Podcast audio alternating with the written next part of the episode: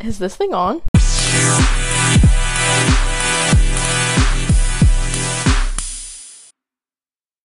Hi, everybody. Welcome back to It's Called Self Care, Honey. I'm here today with my oldest and dearest friend, Elena Robinson. We've been best friends since high school. Um, I'm up here in Middle Portland. school. Oh my god, middle school, bitch, you right. I'm so sorry. middle school, since sixth grade, actually. We rode together on the bus. The rest is history. Um, I'm up here in Portland visiting her, and we're also going to report record. I literally can't talk. It's a, a horrible. I talk too fast, and that, Edit and that just- out. True. Ad flag. um, we're up here in Portland. I'm up here in Portland visiting her and recording the podcast and hanging out. I actually haven't seen her since November, so this is perfect timing. And she gets to be on the second episode of my podcast, my first interviewee. You can say hello. Hi guys, I'm Elena. Well, you just said that, but it's me. It's I'm fine. here. The beginning of this is probably going to be super awkward because this is the first time I've recorded anybody, and I don't know if this is Elena's first time being recorded. So it'll probably be kind of formal and awkward in the beginning. Welcome back, guys. So we're just gonna get right into asking questions um, and kind of get into the interview because I don't want this one to be as long as my last podcast, but I'm having a feeling it probably will be. Uh, but this is, like I said last time, going to be an interview type podcast where I ask questions and get answers back. It's not going to be really back and forth. It's just going to be more of like an informative thing about experiences with mental health and mental illness. Um, so I think I'm just going to get right into it and ask Elena the first question. I'm ready. so the very first question is What is your diagnosis and how do you feel about it? So I am diagnosed with depersonalization disorder, which is pretty much a dissoci- dissociation. Oh, it's hard. Edit There's that so- out. Make me sound smart. There's so many S's, like we don't know. I know. Okay, dissociative disorder. And I also have anxiety, which is induced by the dissociation. And I think we all, I don't know, this is how I was explained in therapy. If you have anxiety, you most likely have depression too. It's kind of like a coin. One side is like depression, one side's anxiety, because they kind of just like work off each other. Agreed. Yeah. I definitely the people that I talk to that have like anxiety or depression most likely always have the You- other yeah, one. you most likely have like if Yeah. you have one, you'll have the other. Yeah, and sometimes they definitely like induce the other. They like Yeah. piggyback off of each other. Because I'm usually I'll get anxious and then I'll get depressed Mhm. about being anxious. Yeah. yeah. it's just a shit cycle. it really is. Yeah. So, how do you feel about your diagnosis? Um. And be as honest as you want to be, brutally honest. Yeah, I'm. I will be. I'm a Cancer, honey. um. So I was diagnosed probably two years ago, and I know that sounds like a long time, but it's actually not, considering like I didn't have any sort of mental health issues before that.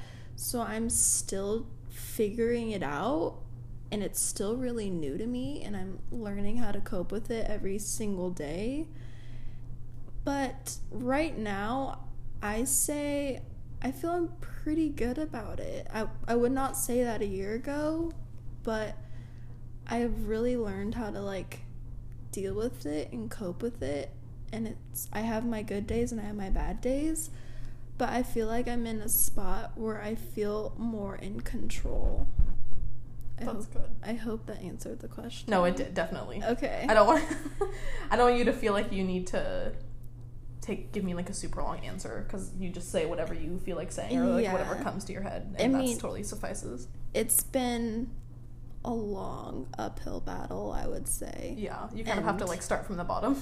No, I did, and it was really terrifying at first. Should I explain what it is? Yeah, feel I, like a think. Well, let me see. Um, yeah, because whenever I say like what is your diagnosis, I maybe yeah also give like a brief description because I don't think a lot of people Mm, yeah, understand a lot what of people don't know what it is, and I literally just found out ten minutes ago that two percent of the population have this. Yeah, two percent of the population get diagnosed with this or have been diagnosed with this, which I mean seems like a lot in the grand scheme of the population of the world, but that's still compared to people with like more I guess I don't want to say like mainstream mental illnesses. It's different than depression. yeah, it's know? it's more definitely more rare than depression.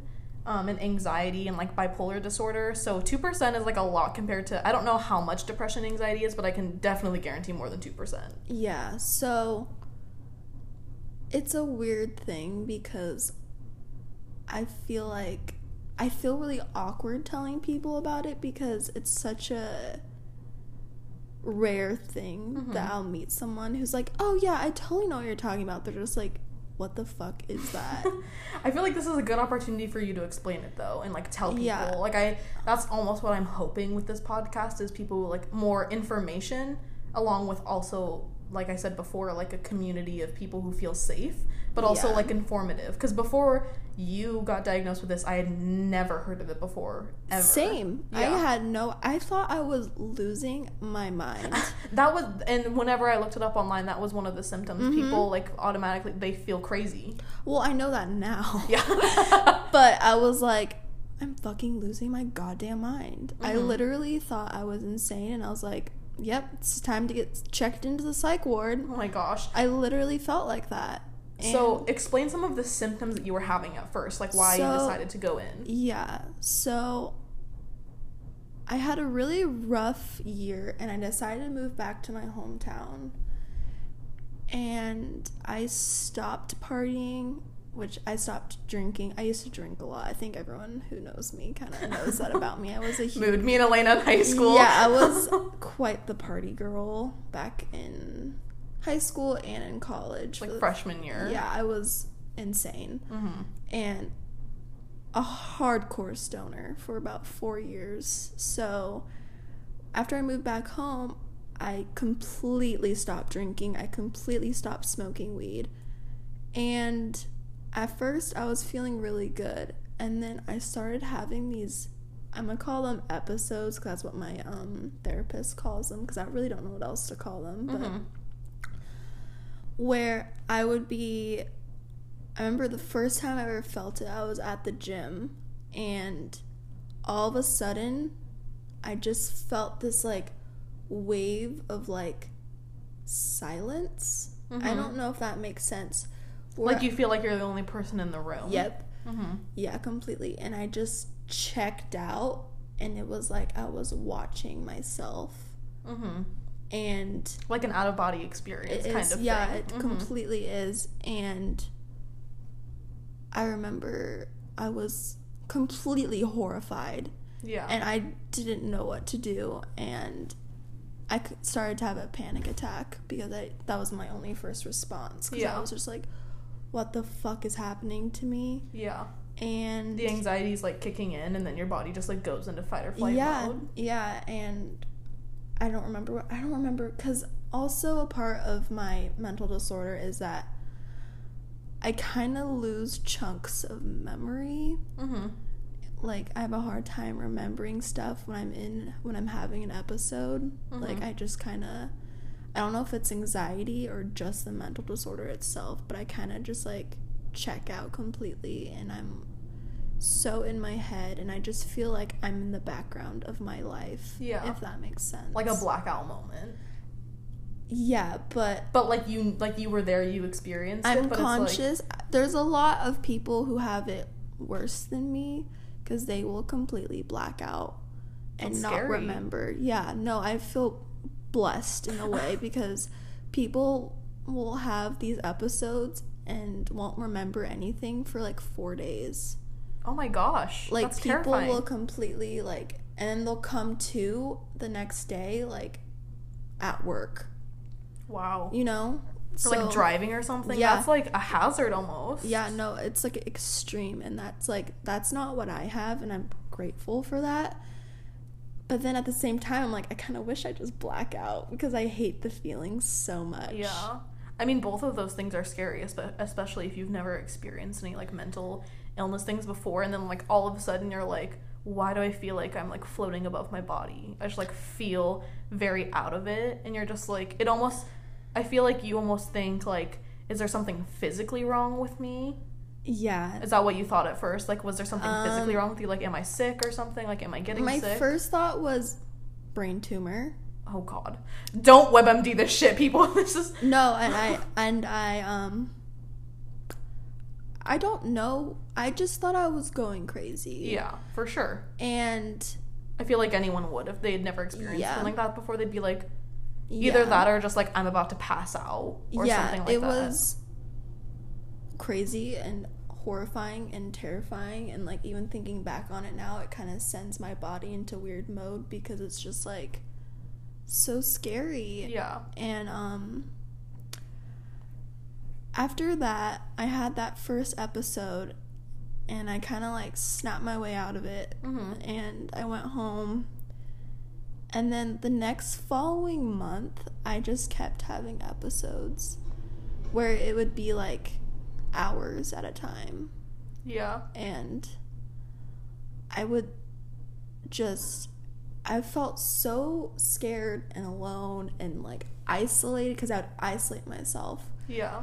And I stopped. I completely stopped going to school, which that's not me. Like I'm a good student and like I completely stopped going to school cuz I kept having episodes in class and I would be so anxious and scared that I would just like leave class and Yeah. just like go cry in my car cuz it was just like fucking awful. Yeah, and you just like you obviously from an outsider's perspective, they're probably like, is she okay? Like, what's going on? But like Yeah, to you, you're you like, can yeah, like I feel insane. No, I felt fucking insane. And I didn't know how to reach out to people. I mean, I told my boyfriend, but at the same time, no one knows about it. So he was just, he was super supportive and nice, but Mhm. like, you know, he was like, I don't get it. Yeah. You know, which I totally get because it's so weird. Well, would you describe the episodes as like like disassociating? Basically, Yeah, it is. Yeah, yeah, it is. So I think that like also it's important to note that I think in the past people definitely had no idea like what disassociating was or Mhm. anything. Some odd reason, like in the last like six months or a year, there's been like a weird Twitter thing about disassociating, like kind of as a joke, even though it's like not funny because it's like very scary and serious to people. It is, and I see those tweets and stuff all the time, and it actually like pisses me off because Yeah, it's like not funny. Like people whenever say whenever sorry, my cat is crazy. oh, that's so funny. Um, whenever people on Twitter like they'll you know quote a tweet or something and then they're like I'm disassociating. Every time I see that I'm like that's like not funny at all. no, it's not funny because that happens to me. That's my life. Yeah. and it's a serious thing, and I don't know. I don't find it funny. I think like I definitely agree that or I mean I don't agree that um whenever people talk about like oh you're being too sensitive or whatever or, like sensitive culture or stuff like that when people talk about like snowflakes or whatever like I mean there are like certain topics that are just like off limits like these are people's lives and it's like not funny to people who have to deal with that stuff every single day Mm-hmm. that's like not a joke to them No, I like. I don't know. Whenever I see any of that, I just like it's like exit out of Twitter gotta go yeah, I pretty much just like block it out because I'm just like, fuck that. Like, these people don't know what it's actually like to have like a disorder, you know? And Yeah. I'm sure they're not even dissociating. oh definitely not definitely not So I don't know. It's just annoying. it is really annoying. So I'm gonna move into the next question because the first one's always the longest one because it's like trying to explain Yeah. what's going on and like what your like mental disorder, mental disorder. That sounds kind of fucked up. Like mental illness disorder is and stuff. Um, so the next question is, do you feel that you got the right diagnosis? Yes, I do. Um, so after I was having those episodes, I finally reached out to my mom and I pretty much just sent her this manic text. Like, I'm not trying to be funny with the word manic, but it was like, hey, mom, like, I'm going through some shit. Like, I need to see a therapist as soon as I can. Yeah. Like, it was just like, Like I- I'm at the point where I'm I like, was done. losing it. Yeah. I like was crying all day. I was in my room in the in the dark room by myself. Like it was Bad. one of the probably the darkest times in my life Yeah, where I just terrifying. where I just felt like crazy and alone and like this is rock bottom. it was rock bottom Yeah, for, for me. sure. And so yeah, my mom found me a therapist. Brings us into our next question. Um, did you find a therapist? Yeah. So, yeah, sorry. Um, Trying to work out the kinks here. yeah. So yeah, I found a therapist and probably within the first session, it was like 20 minutes in, he was like, "So, I'm pretty sure you have depersonalization disorder." And he was like, "I don't like to diagnose the first day, but he could see how like fucked up I was and just like Just like needing answers, probably Yeah. too. He's like, I'm gonna give you the answers you need like today. yeah, like I was like fucked up looking like I'm sure I was like in sweat. I was gonna say like sweats, like Yeah. the black hood, like Yeah. hair, like over face, like almost like gremlin kind of looking. Like, please help me. Yeah, no, I look fucked up. like not to make that a joke, but like totally No, relatable for people that no, are listening that was that like yeah, that understand like the bo- the rock bottom point of like I need help Yeah. today. No, that's literally how it was. And he was like, I don't like to diagnose the first day, but he was like, I'm pretty sure you have depersonalization disorder. And I just felt this like wave of like, oh my god, I'm not crazy. Yeah, Where I was for sure, absolutely. Yeah, where I was like, oh my god, there's a name for it. Yeah. You know? Like And, other people have like other like it's so Like this is a thing. yeah. This is a thing. There's like a literal Yeah. name and diagnosis for Yeah. it. Like I'm not the only one. Yeah, and so That has to give you like a sense of relief a little bit.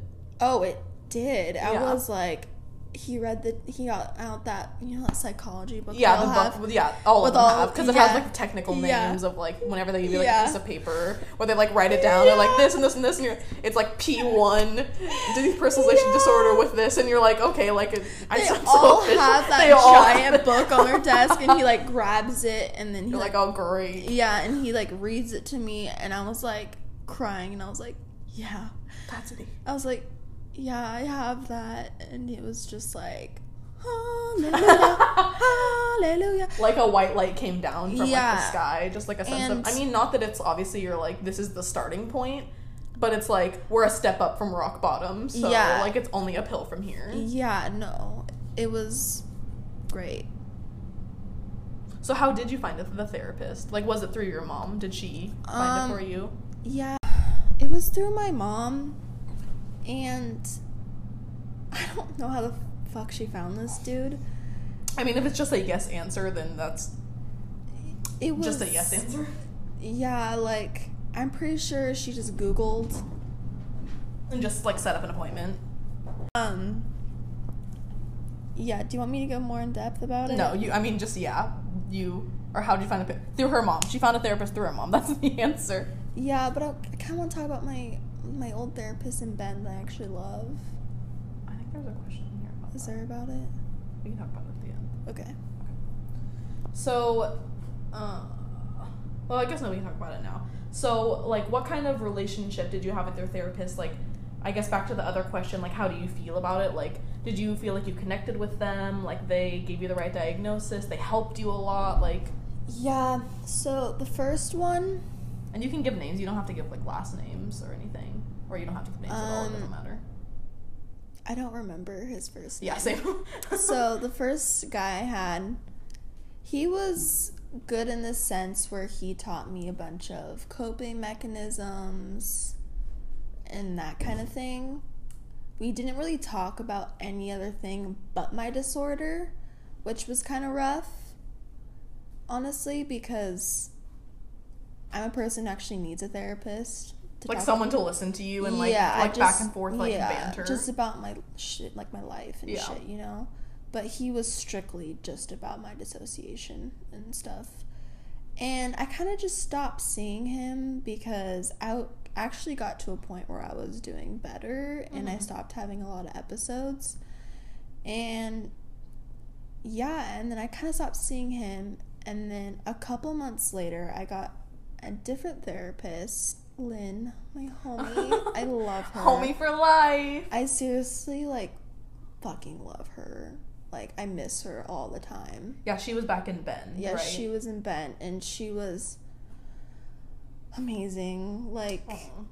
we I mean we talked about my disorder, but it was more talking about my childhood and More than just that, like things that were leading up to it, yeah and like overall, just like letting you vent about things, and also coping mechanisms. yeah it was all of the above. And she really like i told her everything like fucked up things that happened to me in the past mm-hmm. and like how i struggled with um alcohol and weed and Like substance abuse. substances and stuff like Yeah. that and she really like i also have some like mom issues and she really helped me through that and yeah she was amazing and we actually facetime still if i need to s- talk to someone That's awesome. we'll facetime and stuff yeah we have Just like, hey Lynn, what's up? yeah Got a story to tell you. no and she made me feel so heard and like That's important. she cared about me. I could tell. Like she would tell me things in her life too. Mm-hmm. Oh, like not good. like her issues. Yeah, but, like experiences, like you're not the only one kind of thing. Like something Yeah. similar happened to me. Mhm. I think that's important with therapists. Like,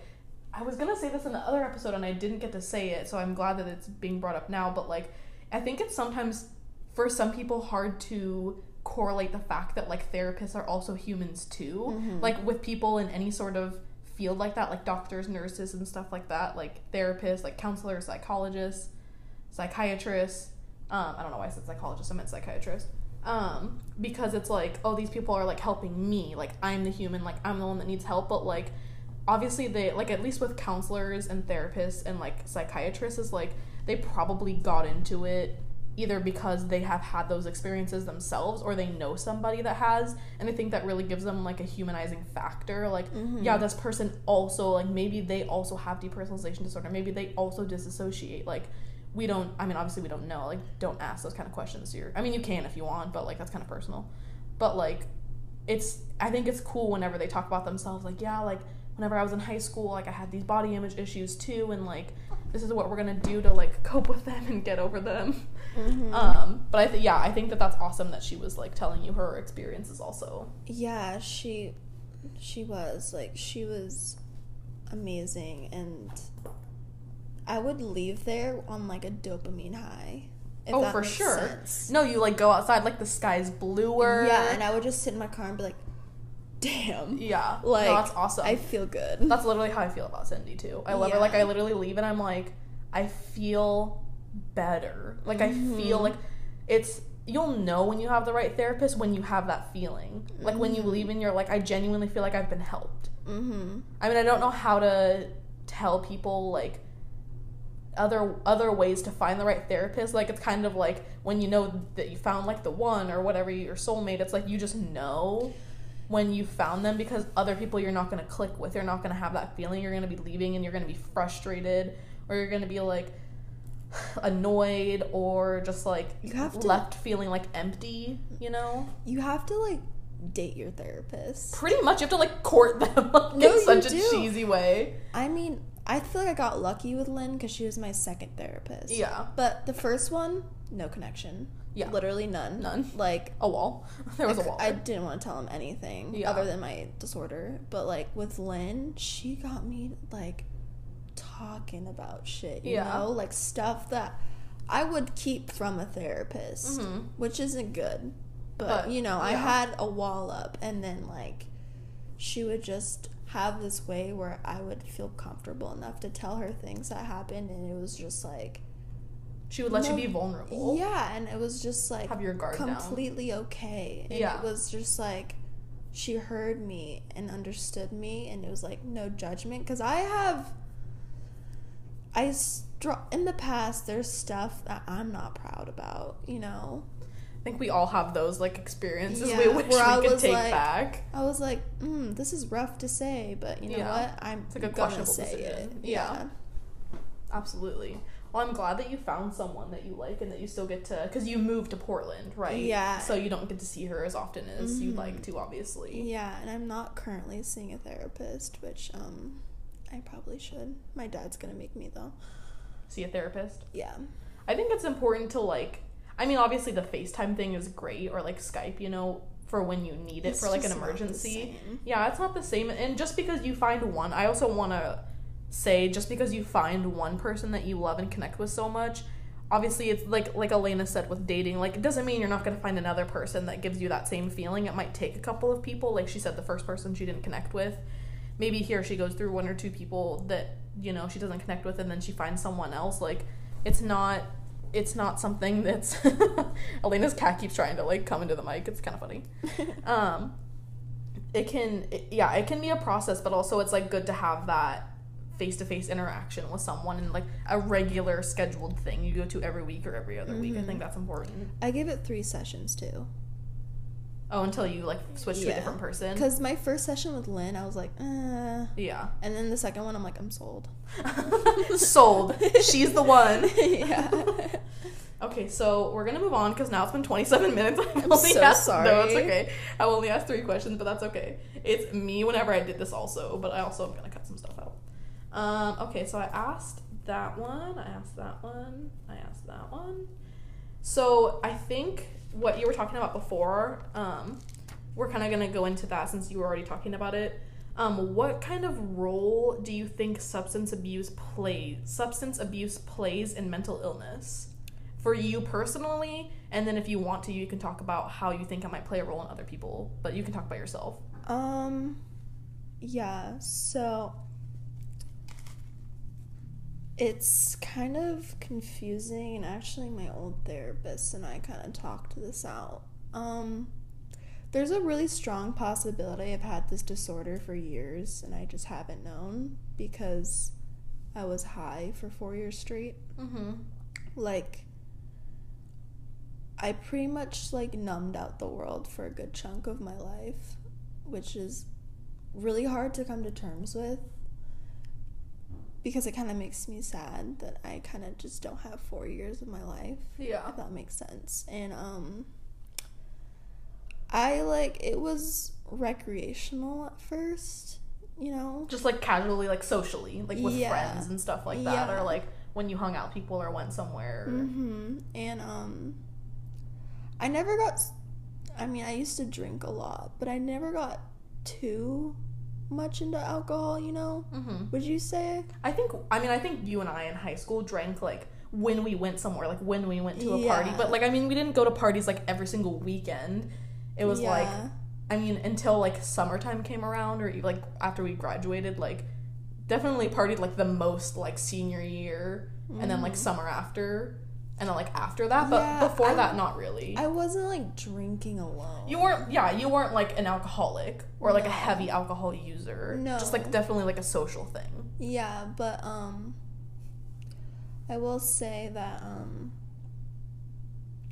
weed was a crutch for me for a long time. Yeah. It was just a way to numb out and um not really feel any feelings, you know? Like I'd have a bad day, come home, smoke four bowls, pass the fuck out, End Wake up. day.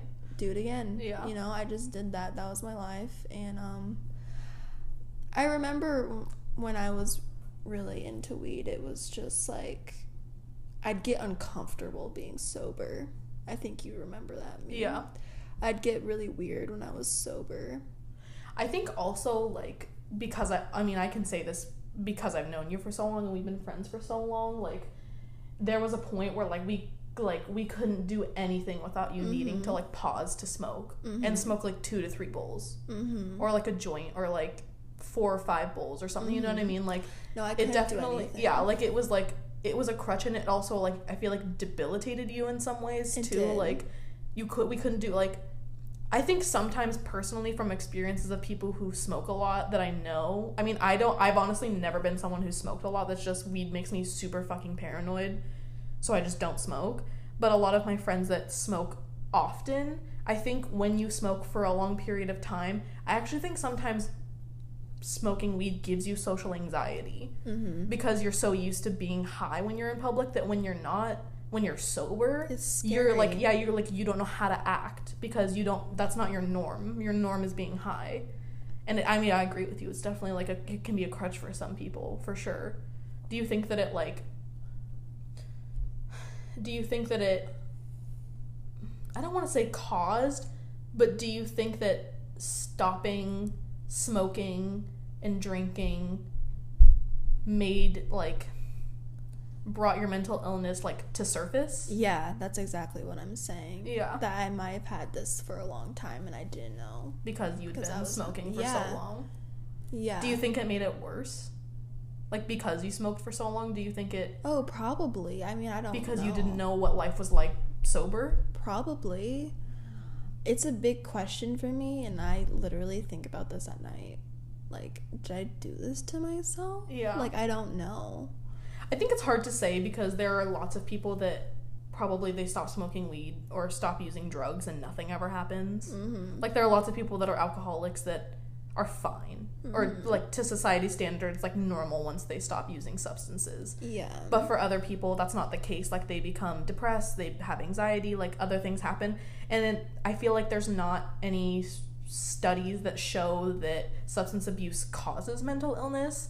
I mean, there are obviously like alcohol is a downer, so it decreases the amount of serotonin that your brain produces. So, I mean, there are things with that, like, you know, if you're depressed, they say don't drink alcohol. I mean, try to avoid substances whenever you do have a mental illness, but it's hard to say whether they cause them or not. yeah. But that is, I mean, I would, I would, I mean, if I were you, I definitely would also be thinking about that. Like, you don't know, there's so many unanswered questions, and it's hard. For me personally, I hate whenever I have a question that I know no one's ever going to tell me the answer to. yeah. It's like you'll just never know. that's how I feel about it. I don't know. And I'm going to go on a whim and say something kind of controversial. Sure, we love controversy here. On it's called self care, honey. Okay. Um, Ew, I sounded so gross. Anyway, continue.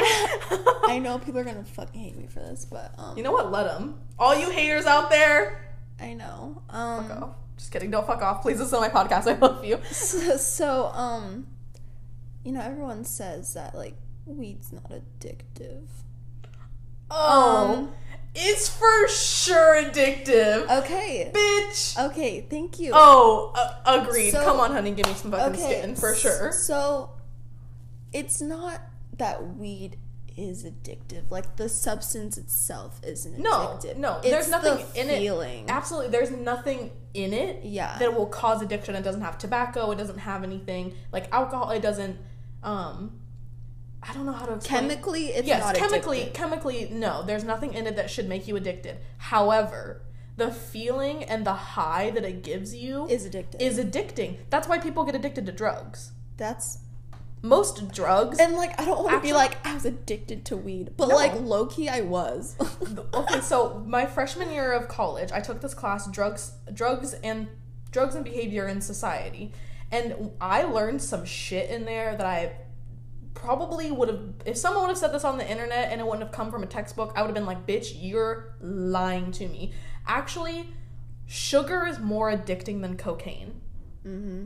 I mean, lots of people know this now, but I didn't know this like two years ago. Mm-hmm. But sugar is more addicting than cocaine. There's actually nothing in cocaine that's addicting. It's the feeling that you get whenever you're high. That's literally what I'm saying. Yeah, and that's the feeling with any drugs, any kind of drug that gives you an altered perception of reality. You're addicted to that feeling because reality sucks. And you don't want to feel reality. Yeah. That's exactly what it is. Girl, you preaching to the choir. that's literally how No, I felt. That absolutely. That's you know what, and and the thing, and there are oh absolutely going to be people that are like, I don't agree with you, which is totally fine. this is my own personal experience. yeah, this is personal experience and personal opinion. If you don't agree or you want to stop listening after this point, that's totally fine. If you think that we're ignorant, but I've known a lot of people that have smoked weed, and I've known Elena for a long time, and she was definitely addicted to weed. And I still know people that smoke weed, and it's and like I said, nothing chemically should make you addicted, but the feeling is mm-hmm. addictive. And if you actually look at the thing about cocaine, it's true. And heroin, there's nothing in it.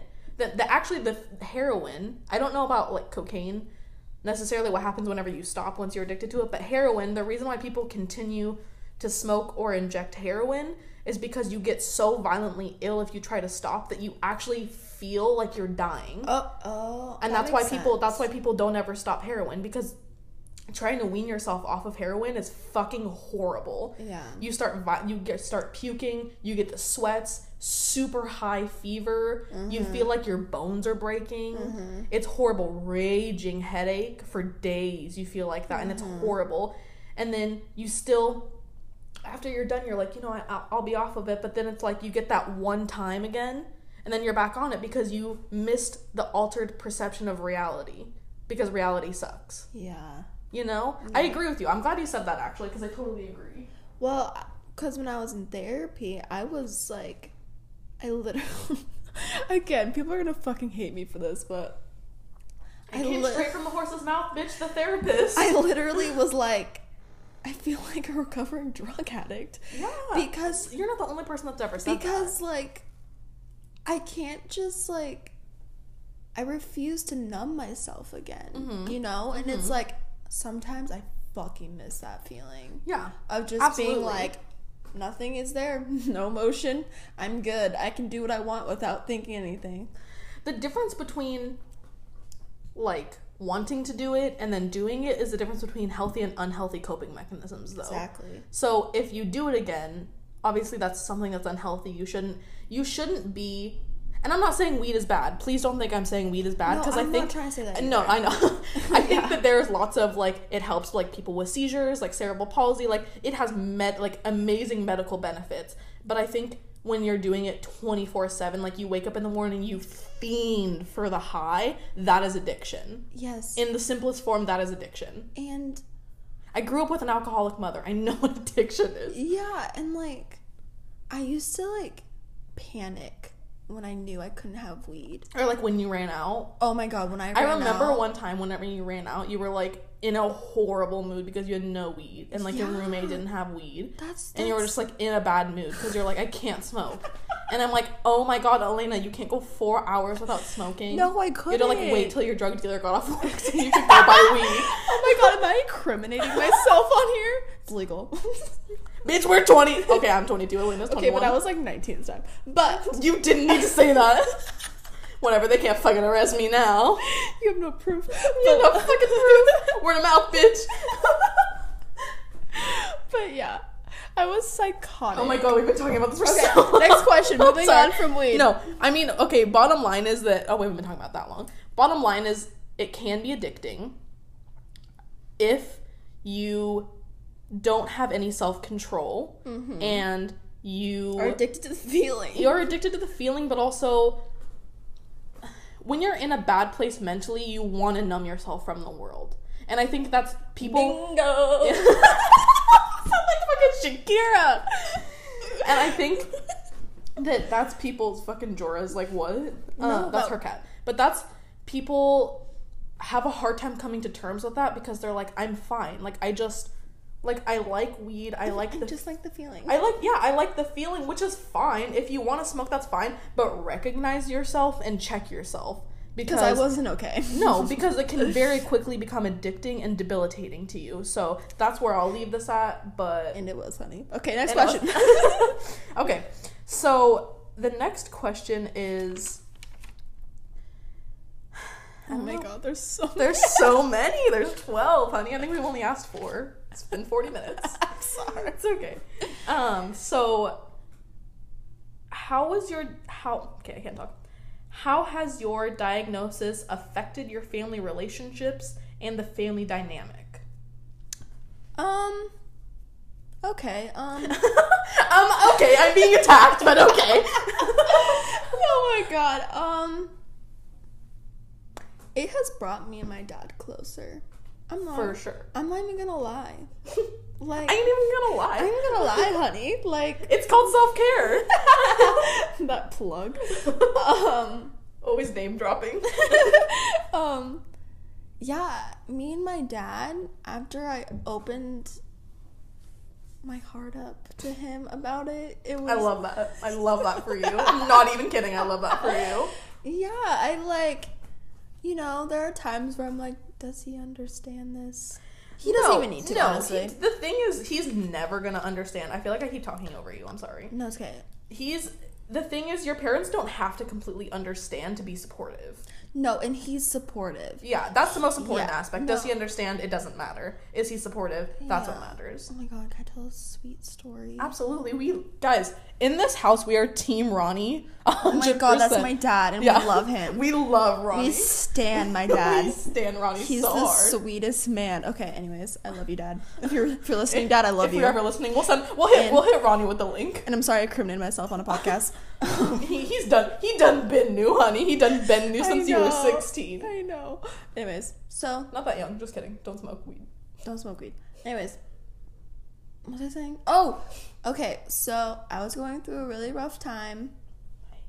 I was seeing my therapist. I was in a dark place, not as dark as my rock bottom, but not good. And my dad came to my house with chamomile tea, all these vitamin gummies. Like he looked up how to help like anxiety. And he got me like this care package of like all this stuff, like, Like vitamin anti-anxiety C. package. Yeah, just like all this is why we this- stand Ronnie. I know. I literally almost started crying because I was just like, Oh, I thank you. Like, it was just like so sweet because he knew I was struggling and like, It makes you feel heard. it did. It made me feel heard and like, he like wants me to go to therapy. Like, actually, he's like forcing me to. it's like not a choice in, in- no, like, he knows I'm better when I'm like in therapy. And yeah, it really hasn't changed the family dynamic too much because I live in Portland and they live in Bend, you know? Mm-hmm. Like, I'm not in the house. yeah. So, I mean, my mom does what she can, but whatever. Anyways, it really hasn't changed much. It just brought my dad to my dad and I closer together. Do you think it's affected relationships with your other family members? Like, I mean, you said your mom. You don't have to go into detail about that, but like, what about your sister or like Um, other family members? I don't talk too much about my mental disorder to my um other family that much. Okay, Um I was, Me- me either. I was gonna go into a different tangent, but I don't know if I want to go there. It's about my coast family. Oh, mm. It's we won't name drop. should I talk about it? I mean, you can't. I think it goes back into the other question too about like substance abuse and stuff like that. Yeah, it's so just pretty yeah, much- you can go on like a brief little tangent. That's fine. So it affected my um one side of my family. They all live at the coast. Um and I used to smoke with my family at the coast and party a lot with all my family members at the coast and I went back last summer and um I think they were disappointed that I don't drink or smoke anymore. And it kind of made me feel bad Yeah. for having a mental disorder because just so we all know, I can't drink or smoke when I'm having like drinking and smoking induces my um episodes now. Yeah. Like Um, badly. Yeah. Like if you listen to the first podcast, I'm just gonna give you a quick shout out. If you listen to the first podcast about the celebration that I went to and I was talking about my friend, I was talking about Elena. yeah, that was me. Yeah, and It was in, my- in the the alcohol like induces anxiety and like Mhm. disassociating is like really heavily in like induced with alcohol Yeah, and like it- substances. It was my 21st birthday and I drank and um completely dissociated and cried in the bathroom. But anyways, so I can't drink or smoke when when I have my when I have when I have a mental disorder because it just induces it and it Yeah. takes me to a really dark place. And so I think they're very used to the old me who was just like down they didn't know how to whatever. react to the No, they one. were completely my. mm, I don't want to have to like. My aunt like completely um pressured me into smoking. And did you? Um, I took a hit and wanted to die immediately. But um, Sorry, that's not funny. yeah, it changed that dynamic because I don't know. I just felt kind of ostracized and Yeah, kind of. I made it made me feel bad that I wasn't fun anymore or something. Yeah, And they like guilt tripped you into thinking really that you were kind yeah, of like did. boring now. They did, yeah. That's not cool. So that was really only the family dynamic that has changed. But that's about it, honestly. And like, I don't really care that much because like, fuck you guys. Yeah. So you just like so just like don't so like lesson learned just like not gonna go there and hang out with them again. Yeah, I was just like, you know what? Like, I like me sober. Fuck off. Yeah. Good. Good for you. Yeah, I mean, I love my Coast family, and like, I'm sure they just don't understand.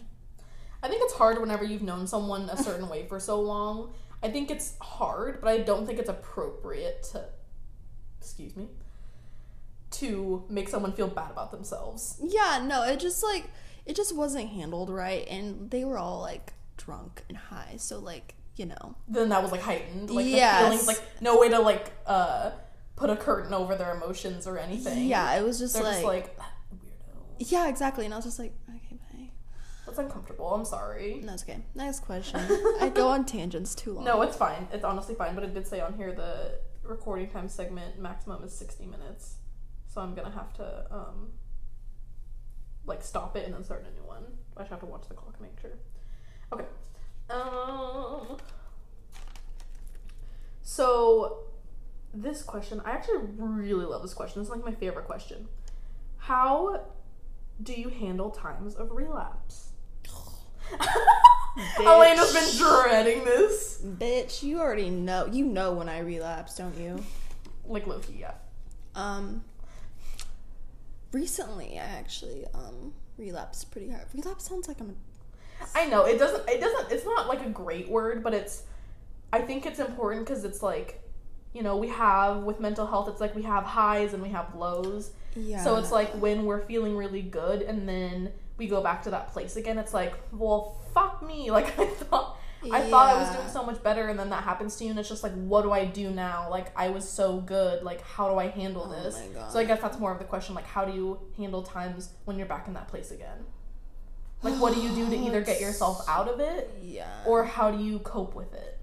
It's so hard because I don't know if this is normal for everyone, but my mental disorder is like a lined curve, if that makes sense. It's like a, a, roller coaster. It's a roller coaster. Like I will feel great for three months, and then I'll feel like fucking shit for two months, and Mhm. like those are just random time periods. But like, you get the point. yeah. I get It's really up and down. Yeah, I'm really good, and then I'm really not, yeah. and it's um Instead of it being constant, it's more like I don't know how to. I, this probably isn't the right word to use, but it's more like manic and then like fine and then like manic and then fine. yeah, kind of. kinda like.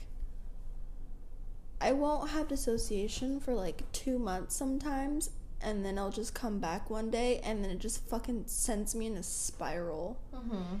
And I think I've gotten better with coping with the relapses, but oh my god, it kicks me on my ass. Like, it just sucks. And then, like my therapist says, once I go down the dark tunnel, it's hard for me to get back out. Yeah, it's like hard to see the Because then I'm like, oh, I'm getting bad again. Like, I don't want to go down through this. Like, I don't want to have, like, it's just like, I can't stop thinking about all these things. I, it's like an anxiety spiral. it is, and it's so hard to get myself out of it because I'm so in my head as a Mhm. person already. But you know what? I don't even know how to like. I just deal with it and I just get through it. And you know, if I don't hang out with my friends for a couple weeks, then we don't hang out with our friends for a couple weeks. yeah, because I can't. I have a hard time going out in public when I have really bad episodes. It's just too overwhelming, too stimulating. I feel really vulnerable because I'm not myself, Mm-hmm. and it's really scary to associate in public sometimes because I'm just like, where the fuck am I? Like, yeah. it's just like overall track of time and, scary. like- Yeah, and it's just like kind of scary. So I'd rather be at home where I'm like feel comfortable at least, you know. Mm-hmm. But I think I've gotten better with coping at it. It still knocks me on my ass for a good week when I relapse, though, because I'm just like getting back to like getting like myself on track where I'm Mhm. like, you're okay, like, you know, and I do a lot of fucking breathing and I, Yeah. So like, give us examples of like things you do. um, so for dissociation, there's this thing called the butterfly hug. Do you know what that is? I I feel like I've heard of that before, but explain it because So- maybe other people don't. You cross your arms around your chest so your hands are on your shoulders, and you just tap one side of your shoulder and then the other, Mm-hmm.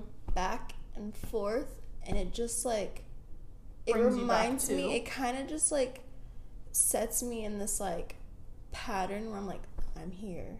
hmm Like I don't know. It's um, like I don't like physical affirmations. Like yeah, it is. And then another thing to do is um if I'm having a really bad episode, I sit down with my feet on the ground. I'll take off my shoes and stuff and rub my feet on the ground. Ooh, that feels soothing. And it just soothing. it grounds you though. Yeah. It like tricks your brain into thinking like you're grounded, especially Mm-hmm. if you have dissociation because you're like out of your body kind of. Mhm. So yeah, those are just little things I do. Okay. And I just like distract myself. Distraction, distraction, distraction. yeah. like I'll paint, I'll watch YouTube videos. I will Watch Netflix. yeah, I just like Do really try to like distraction distraction because when I distract myself, I kind of pull myself out of a dissociation Mm-hmm. episode. Do you think that like self care plays a role in it at all? Like, Um, like I was talking before about like me personally, like reading a book or like cleaning or like doing Oh, a yeah. face mask. oh, I will or- clean like a freak. like I will put a podcast in and just like go to town. go to town, like Mhm. dust, sweep, Oh yeah, just like weird shit. Like just like rearrange. re- yeah, no, yeah. rearrange and just Get your like chakras aligned. Yeah, I just like I just constantly just like try and distract myself. That really helps me. And then also like cleaning is productive, so I kind of feel good about it. Yeah, it gives you that like ser- like a little bit of that like serotonin. Yeah, Like up. I don't know if it's serotonin. What is that like? dopamine. Dopamine. Jesus Christ, thank you. Gives me that, like a little bit of dopamine. Like I'm being productive. I'm also distracting myself. I'm also Mhm. pulling myself out of this. Like these are good. Like it's a good circle I got going here. Like I'm gonna clean. I'm gonna But do whatever. you know, I'm not gonna lie. There's days where I'll sit in my bed and cry. Yeah, absolutely. like you know, no, I- you're not perfect. You're not gonna. Yeah. I hate to like say stuff. You know, I I hoped that like whenever people answered this question, they would also be honest about it. Like, oh yeah, not every time it happens, you're gonna be like, okay, I can pull myself out because it's No. not about like. I was talking to my therapist about this recently, like toxic positivity. Like, there's Oh, a yeah. point of like toxic positivity. Like, I need to just physically sit here and just throw myself a pity party and feel like shit. No, I won't. No, and to me, that's part of the process. You know, I think that's part of the self care. Also, No, it is like there was one day I don't know when the fuck it was. I was in a relapse and I was in my bed just like crying and like my roommate checked on me like twice and I was just like She's like, "You good?" I was just like I was fucking depressed because I relapsed. Yeah. Yeah. Yeah. I think that's the way you were saying, like, in the beginning, like, Mhm. anxiety with depression. I think that, like, the depression comes after something Yeah. happens because it's like, Cuz I was doing so Yeah, good. 'cause you feel I like- was on the right track Yeah. and then all of a sudden I'm back at square one, which I'm not. Yeah. but it feels like that And moment. it's like it's like a spiral of like when will this end? Like is it Mhm. ever going to end? Am I Oh ever? Oh my God, And, yeah. And the question I don't know if anybody else feels this way or, or you ever ask yourself this. Like I ask whenever I'm just having like a bad, like spiral or like bad day or something. I'm just like, when will I be normal again? Oh like when will I go back to being a normal person that isn't like this? And like It's I think it's like this hard like realization is like I may never go back to being who I was again, but I also think and I'm glad I've had I have a friend, I don't know if she's gonna listen to this or anything, but shout out to my friend Scout, like a while ago. I was talking about like comparing myself now to like old pictures of myself because I've gained 70 pounds in like the last year. Like I have PCOS, just like a lot of stuff go off on this random topic. But I was talking about like comparing myself to old pictures, and I think this resonated with a lot of things in life in general. Is like it's so debilitating and bad for your mental health to compare yourself to who you were or how you looked in the past because there's shit that's gonna happen in your life that's that's never that's has changed you. That as like I got diagnosed with PCOS and that like is really hard for your body to process your hormones. Like that's why I gained weight. I can never not have PCOS like it's a disease that I'm gonna have for the rest of my life. That's something I have to deal with and I can't be upset that I don't look the way I used to look because there are things that have changed that and why I'm the way I am now. You know what I mean? no, and I totally, I will get into a spiral where I look at old photos of me, fucked up, having fun, going out, Yeah. partying, and I'm like, that was when I was normal, but it's not. Yeah, I was gonna say I think that we also have like a different perception of what we think normal is. Like this is how I used like this me having fun and partying like that was the old me. That was the normal me, but it's like it's the thing that's difficult about and I'm glad in this podcast we're going to talk about this like being a young adult is constantly asking yourself who the fuck am I? Mm-hmm. You don't know. Like I don't know. Like I act like that's like a um like a fucking like prophecy. I don't know what word I'm looking for, but it's like how do I fulfill who I like this is where this point A is where I'm at now and it feels like point like Z is who I want to be. And like mm-hmm. how do I get there? How do I go mm-hmm. through the alphabet? How do I get to the person that I want to be? I don't know. And it's like who am I now? Who do I want to be and how am I going to get there? I think that's like the number one thing that young adults struggle with, especially people like who have like graduated high school and then it's like that's your harsh reality. Like like childhood ends and then it's mm-hmm. just like where do I go from here? I mm-hmm. don't know. Like I feel like especially now like millennials like we were not set up to understand the way that the adult world works. And this is also just being your fucking twenties. Yeah. We don't and- know we were. Yeah, like who the fuck am I? And- And the thing is, I don't know. Like I have no freaking clue. Like Same, you, yeah, yeah. you don't know who you are. Like you're you're twenty. I mean, I don't want to say like I'm old. I mean, I'm not that much older than you. I'm like six months older than you. But it's like you don't know who you are. I don't know who I am. Like you're 21. I'm 22. You're gonna be 22 soon. But it's like. Who knows who they are at 22? It's like if you have your No whole freaking does. life together at 22, Yeah. like first of all, congratulations. But second of all, fuck you because I don't know who I am. Yeah. And it's like terrifying to think about, it is. but also cool in a way yeah, because it's like there are so many different parts of you that you haven't explored. Uh-huh. Which honestly, to me, like I know I asked you this question, but I'm gonna add on to it. Like that's sometimes whenever I'm relapsing, I think about that. I'm like, okay, I don't like I'm not gonna be this piece of shit person forever. No. I mean, I say that about myself, but like I hope other people don't think that. But I'm like, I'm not gonna be this like depressed person who's like in bed feeling like shit forever. Like I don't know who I am. I have so many unanswered questions and like that's something in my brain that brings me positivity positivity. I hope that's not like a toxic positivity thing, but it's like exciting almost, you know. No, and honestly, as the years go, like it's only been two years, but like my relapses have gotten tiny bit easier each time Yeah, that's awesome. because You learn more I'm learning and. I'm yeah. dealing and I'm facing the fucking reality, you Yeah. know, and it's just like, This is the new me. yeah, this is the new me, and I gotta deal with this shit, Yeah. and like, I'm gonna be okay. Like it's just. It's just a part of life and my life, my story, and I have to deal with it and I have to figure out ways how I have to manage this and get through this and it's fucking hard. Like sometimes it's so fucking hard to get my ass out of bed and go to school and go to you know, it's just fucking hard for me. Like small tasks feel like huge to me sometimes, but like it's just part of my story and I have to fucking deal with it. And it's made me stronger and it's made me more empathetic and more understanding and like Compassionate. compassionate and I like I feel like I'm really connecting with people more on Mhm. like certain things and yeah. That's awesome. So you feel like you are able to handle relapse a little bit better. Yeah, I think sure. so. Okay. Um, I'm gonna stop this really quick. Welcome back, guys. We took a little short break because the first part has already been an hour long, and I needed some water because my throat's a little bit dry. I'm pretty sure Elena's is too. intermission. Yes, a little intermission here. Um, but we're gonna get back into the questions because we still have six. I've only asked five, I think. Maybe I asked six. Oh, there's twelve. Wait, one, two, three, four, five. Yeah, I've asked six, I think. Anyway, it doesn't matter. So we're gonna continue into the questions.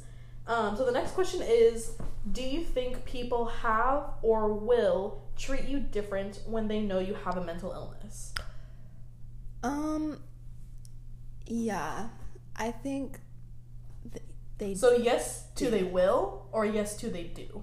I know that that's a two part question, but I want it to be Um,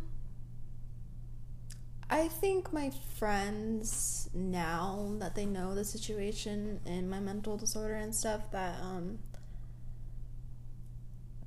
I think they do treat me a little bit differently, not in like a bad way. yeah. I was gonna say it doesn't have to be like a bad thing, but also it's, like it's just like they know what's up, and I think they know that I don't want to go out all the time, and like I don't Yeah. want to go to bars and stuff like that, just because being I twenty one. don't drink.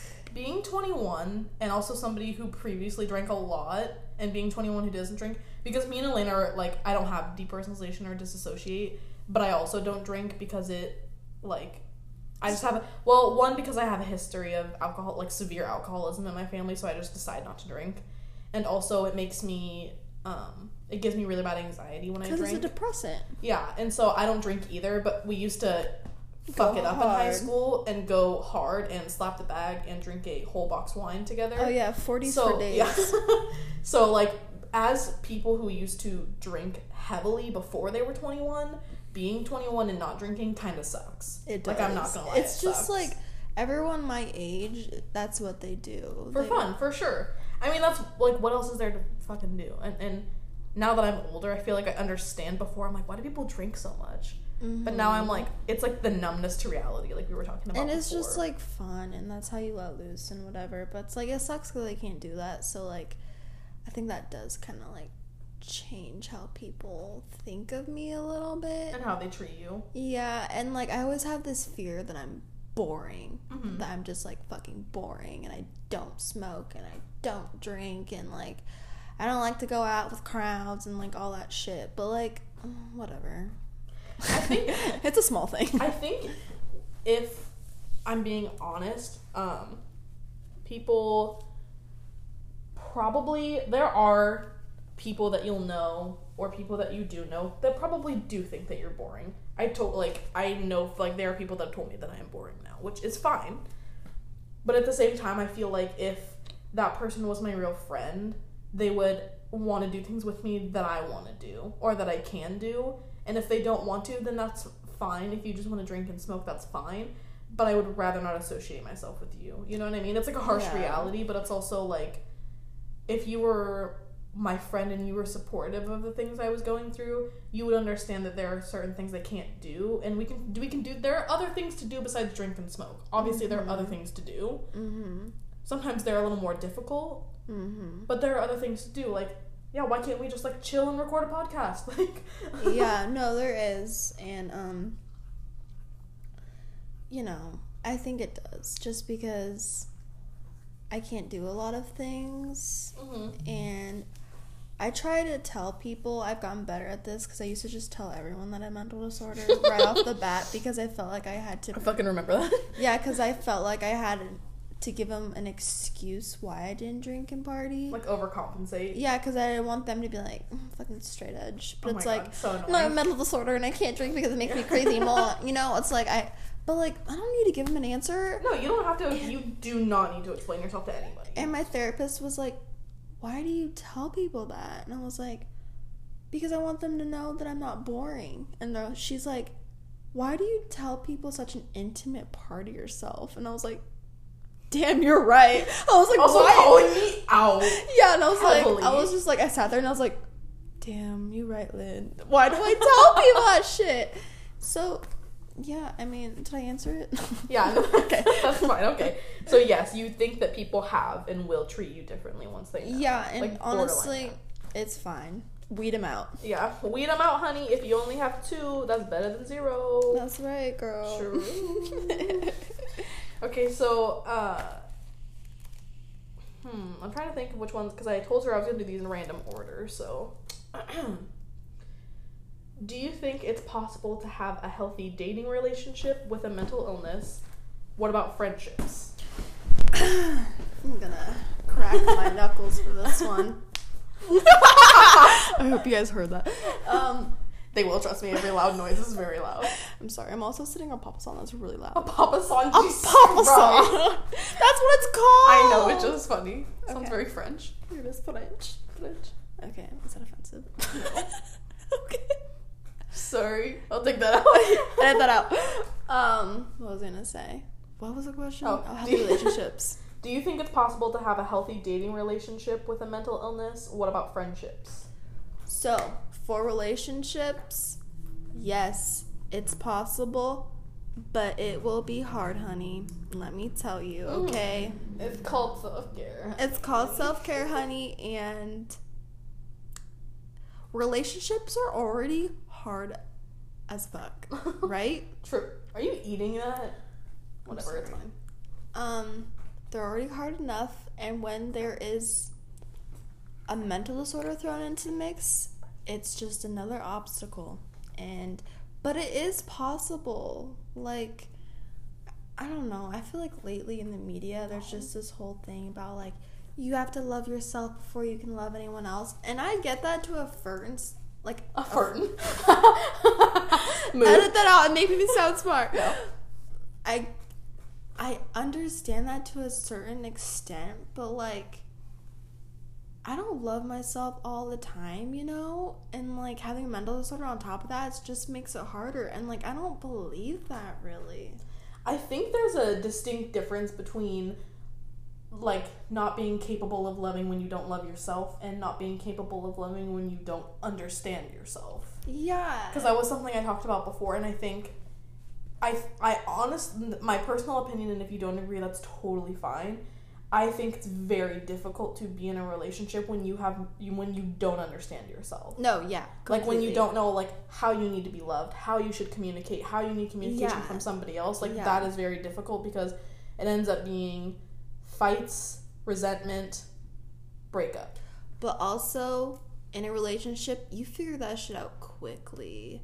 True. Like it's kind of like the process of like, oh wow, I don't like when they do this. I don't like it when they do that. You know, like you just like kind of figure it out along the way and And being able to communicate it. yeah, and people might disagree with me, but like my personal experience is like once you're in a relationship, like a lot of shit comes to light about yourself and you're like, wow, Mhm. I'm fucking petty or like whatever, you know? Yeah. Because, like, it's just high emotions, you know? But I think it is possible as long as you're taking care of yourself and, like, taking the measures, like going to therapy and coping and having all those resources to help yourself and not just, like, lay it out on your partner all the time. Like, I think that's healthy.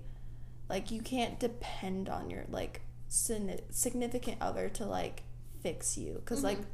that's just within yourself. Like, you have to do the work Yeah. yourself, you know? And I think it's if it's okay if you and your partner if your partner helps you fix yourself. Yeah. Like they help you, they support you, they want you to get the help that you need whenever you're really struggling mentally mm-hmm. to figure yourself out and what you're going through. Like they're like, you know, I'm here for you, I support you, but it's like, you know, if I always think kind of an I don't think you should think this all the time, but there have to be moments of realization like what if this person isn't here?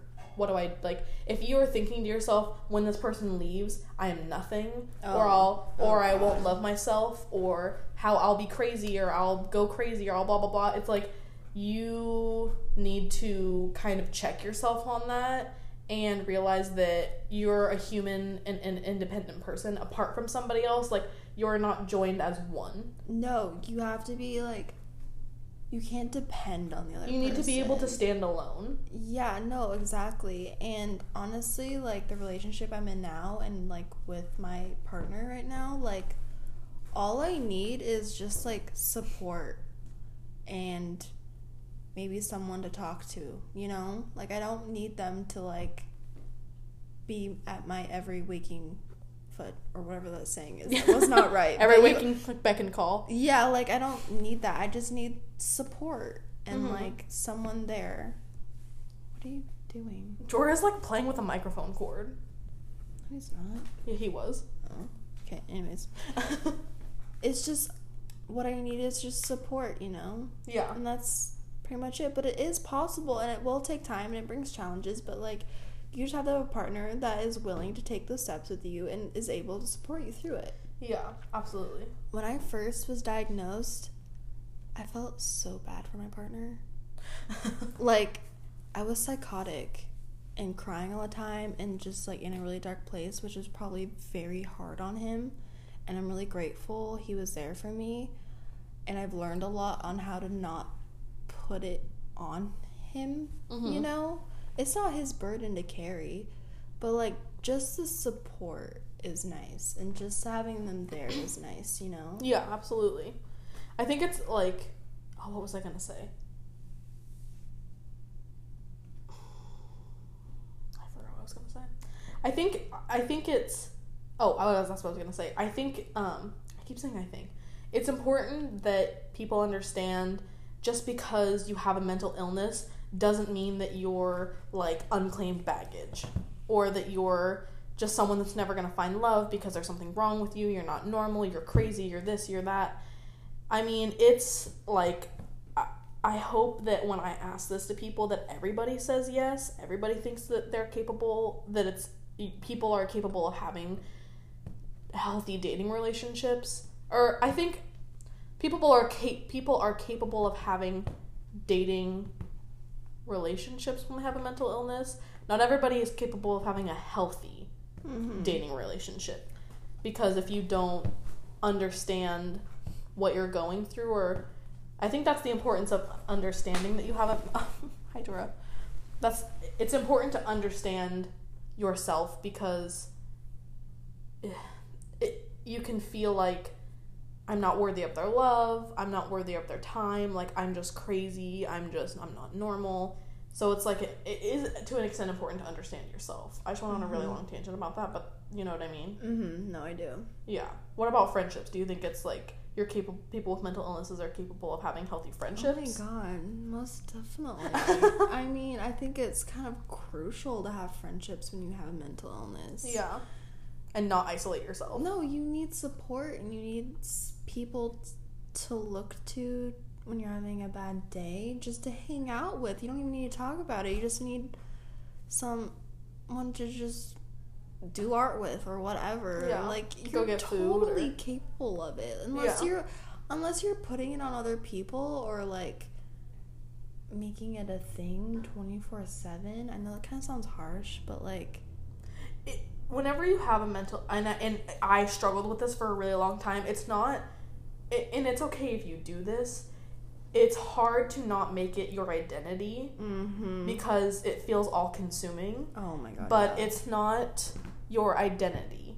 It is something that's It's- a part of you yeah. and a part of your identity, but it's not the whole identity. No, and it's it's not. And Do you think it's more difficult to maintain friendships when you have a mental uh illness? yeah, sometimes I would say so because there's times where I just kind of like peace out for a few weeks. Yeah, for sure. And And like hope everything's still fine. yeah, and like obviously you know what's up. Most Yeah. of my friends know what's up because we've been friends for a while. Mm-hmm. But like new friendships, I had I struggled with this a bit because um, I had some new friends like when I was living in Bend through work and stuff, and they want to hang out all the time and go drinking, and they and I didn't tell them my mental disorder because I stopped doing that because my therapist advised me to. mm-hmm. But like that's not me and I try to kind of like convey that, but like they didn't know me and they didn't know that I didn't want to hang out all the time and like I like to stay home and like just you know there's just certain things I have to do with a mental disorder, you know. Yeah, for sure. And they don't know that. So it was kind of hard to maintain like newer friendships for me because they didn't fully know what's going on and like Yeah. what's up, you know. And like if we did get closer, I would open up to them about it and like how there's just certain things that I don't want to do and Mhm. like if I'm feeling anxious, like I want to go home Yeah. without being like, "Why are you leaving?" Yeah, or like why are you acting weird? yeah, exactly. And like I don't know. Yeah. Yeah, pretty much. I think yeah, I definitely agree. It's um, new friendships are difficult to. Well, also one, it's like being a young adult and like when you just kind of, it's fine. Whenever you kind of just like chill at home, and you're going through it, it's hard to even make new friends.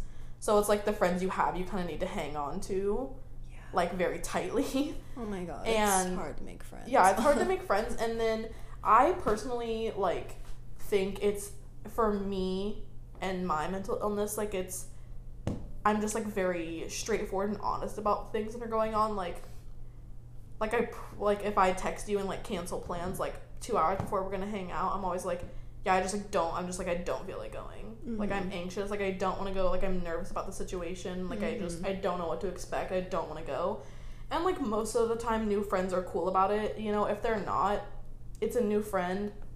bye. I don't know. Yeah, I mean, take it, take it or leave it. Yeah, take it or leave it, honey. Like if you don't want it, then And like, I'm that's also fine. pretty comfortable where I'm at right now, where I'm like, if you want to be a part of this, then you can be a part. But if you're not gonna be, if in, you're not down, then yeah, like, I- yeah, yeah, for sure. hmm Uh, okay, so how do you think people can support you? this is a hard question. It's hard to talk about yourself, honestly. yeah, it is kind of hard because I don't know. Um, So, like what you were saying before, whenever you have a moment of like anxiousness or you're out, or like whenever I was explaining before, like whenever we were at your birthday party together, like say a situation like that happens, how do you, how can someone support you in that moment? Um, in that moment, you supported me by being like, just don't drink. No one will notice. Mm-hmm. that in that moment I was like you the fact that you even noticed was a lot of support to me if that makes sense. Oh, I love you. Are you crying? I cry all the time now. I'm such Bitch. a fucking softie. no, don't cry. No. It's not like I'm sad. No, My eyes it's just tear up. Like there won't be any tears. No, it's just the fact that you I'm not clocking my family, but I w- I didn't I'm not coming for fucking blood, but I kind of am. I kind of am. I mean, Team Ronnie, dad was there. My sister was there. Her boyfriend was there. But Jorah. Tabby was there. I didn't say shit for what, half hour? I wasn't talking.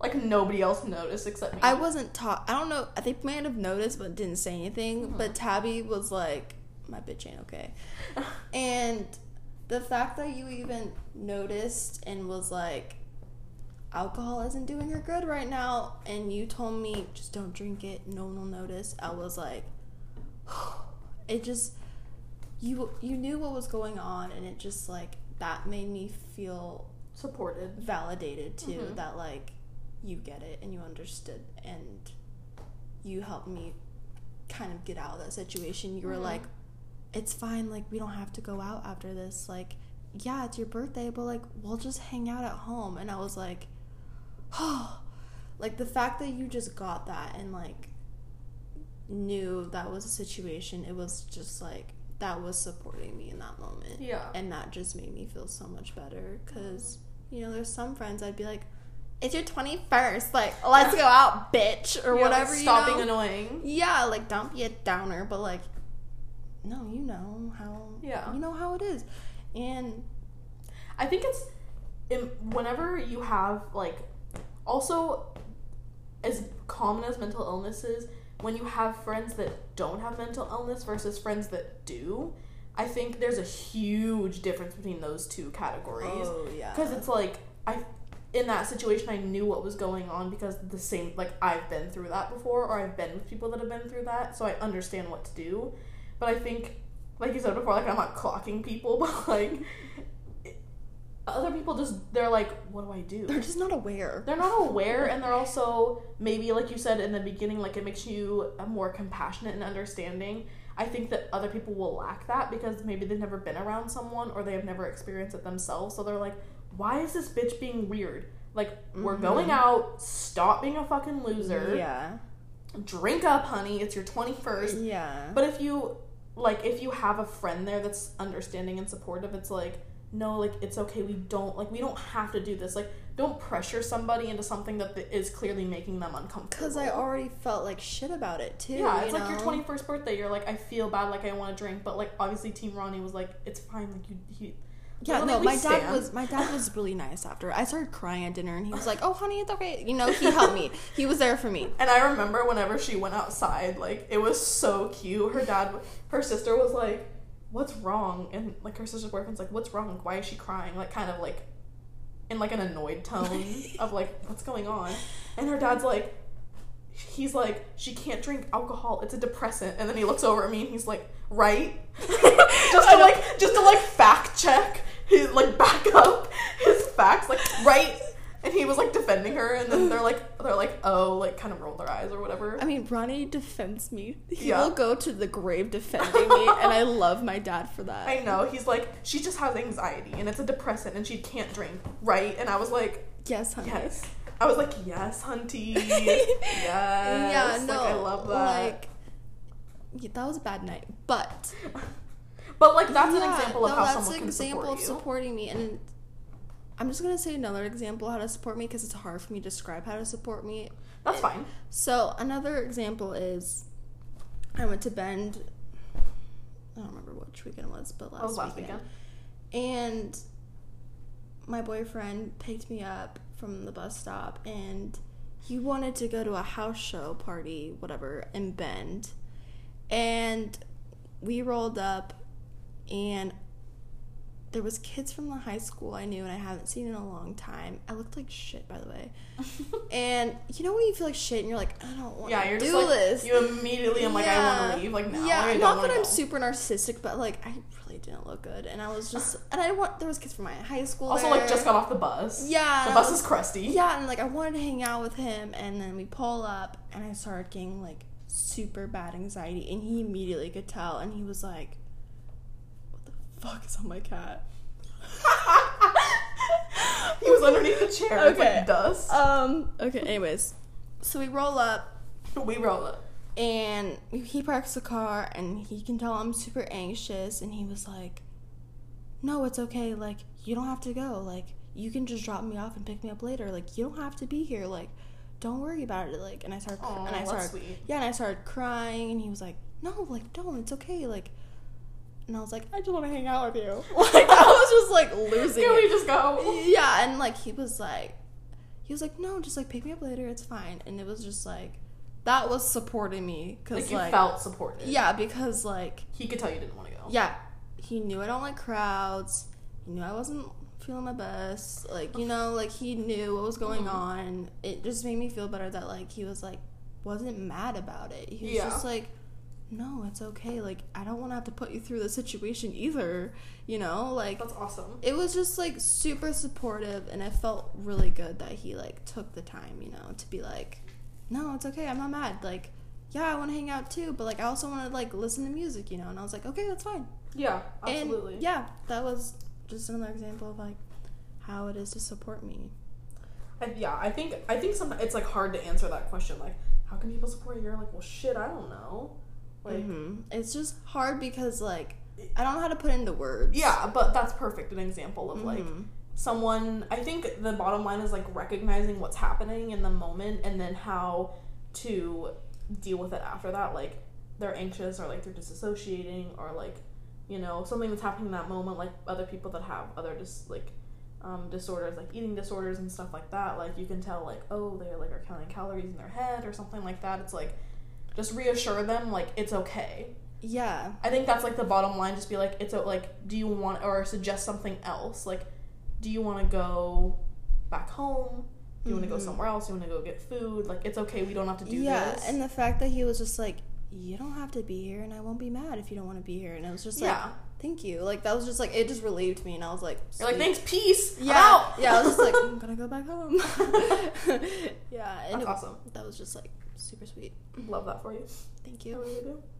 Uh, okay, so I love this question. Maybe you won't, but I love it.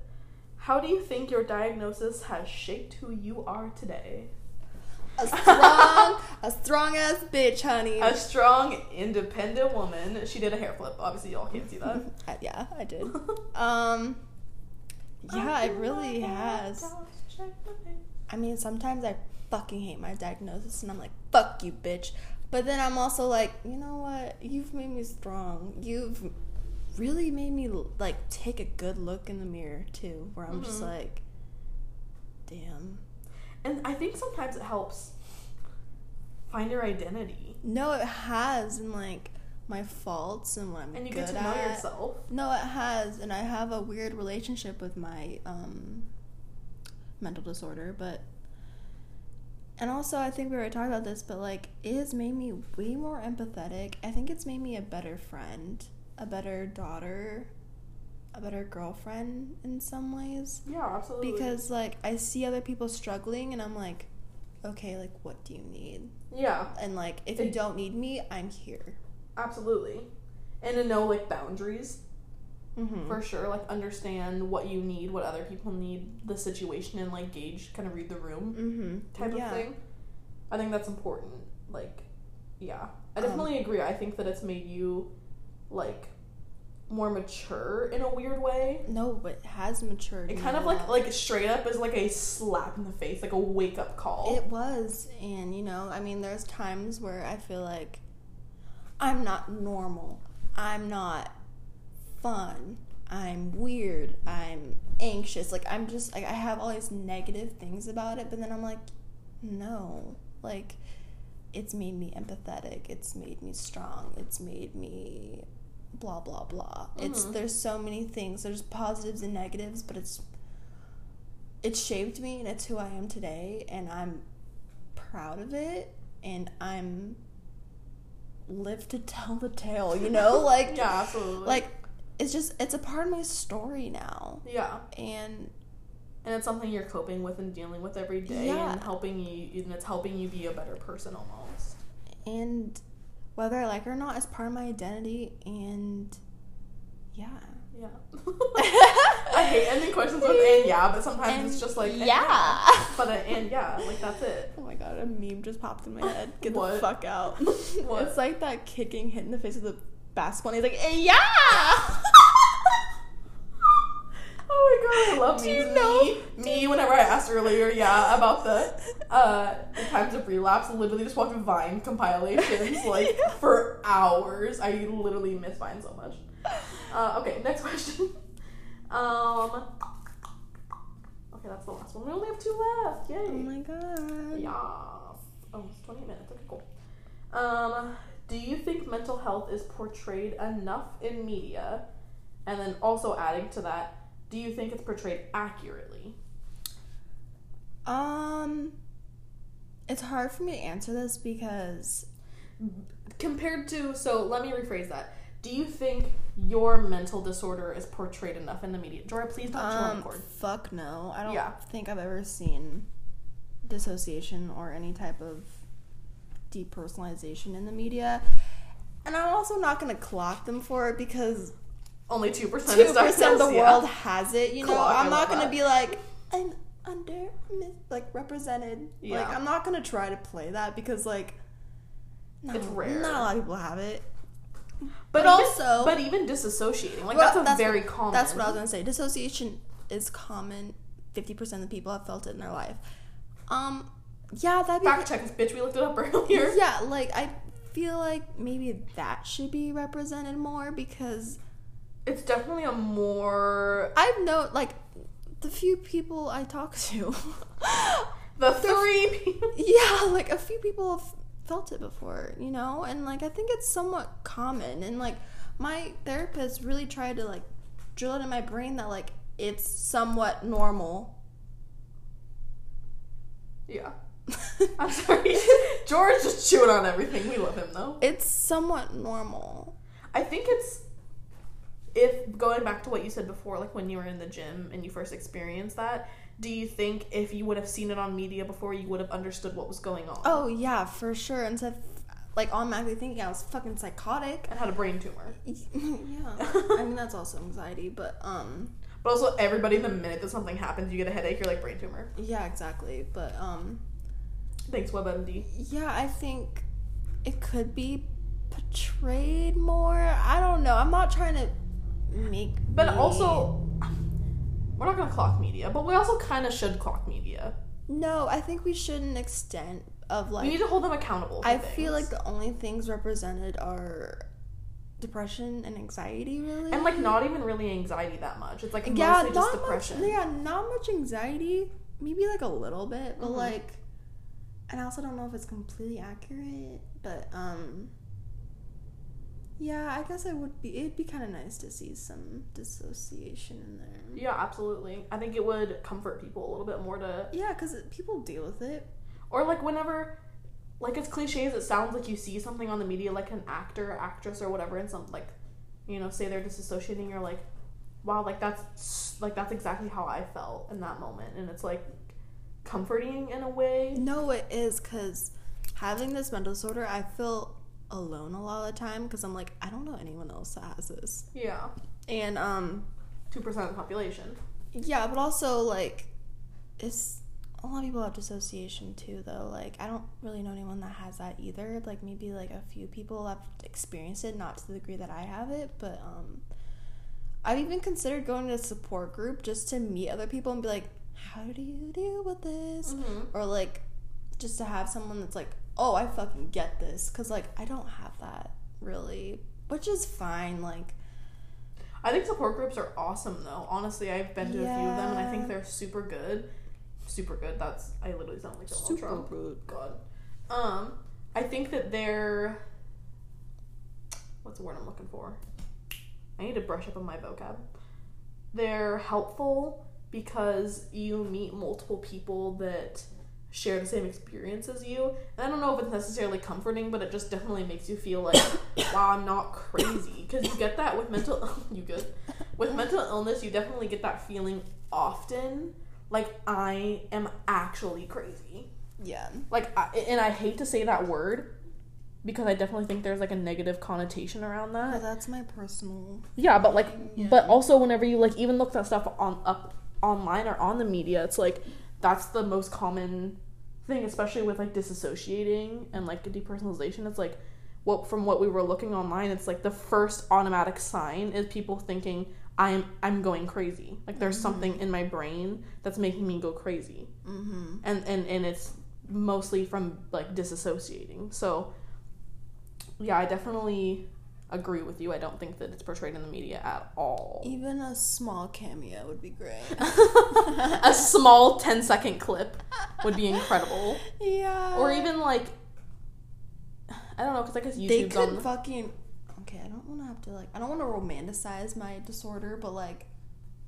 that'd be kind of a cool clip honestly. Like a like in a romantic movie or something? Like i just know exactly how i'd film it maybe you should do it then and upload it on don't have the youtube fucking resources, bitch. But like, y'all need to respond to this and let me know if you would watch something like that because we ain't got the budget and we don't have the equipment but we might be able to do it no, I could like, I could really paint a picture of what it feels like. yeah or maybe do some art or something you know like something expressive like would that be cool or interesting like let me know y'all Okay, do you know those Facebook things that you've been seeing? Oh, hmm, that was stupid. Those face a Facebook post where um people draw mental disorders and no i've never seen that before Okay, there was one. I never see this people about depersonalization, and I was like, I was like, I was like, show my boyfriend. I'm like, do you see this? But it was a picture of a person being like, what's it called? When those things are like puppet puppet, Mhm. and like someone taller, but they're the same person like holding them up and- holding the puppet, and I was like, wow fuck. That's, That's what what it it feels like, feels. bitch. yeah you feel like a puppet on a string It was kind of dark drawing, but like but also like relatable it was relatable, and I was like, mm, yeah, that's about it. And it actually kind of felt good to see something drawn about it because I'm like, wow, people actually know this.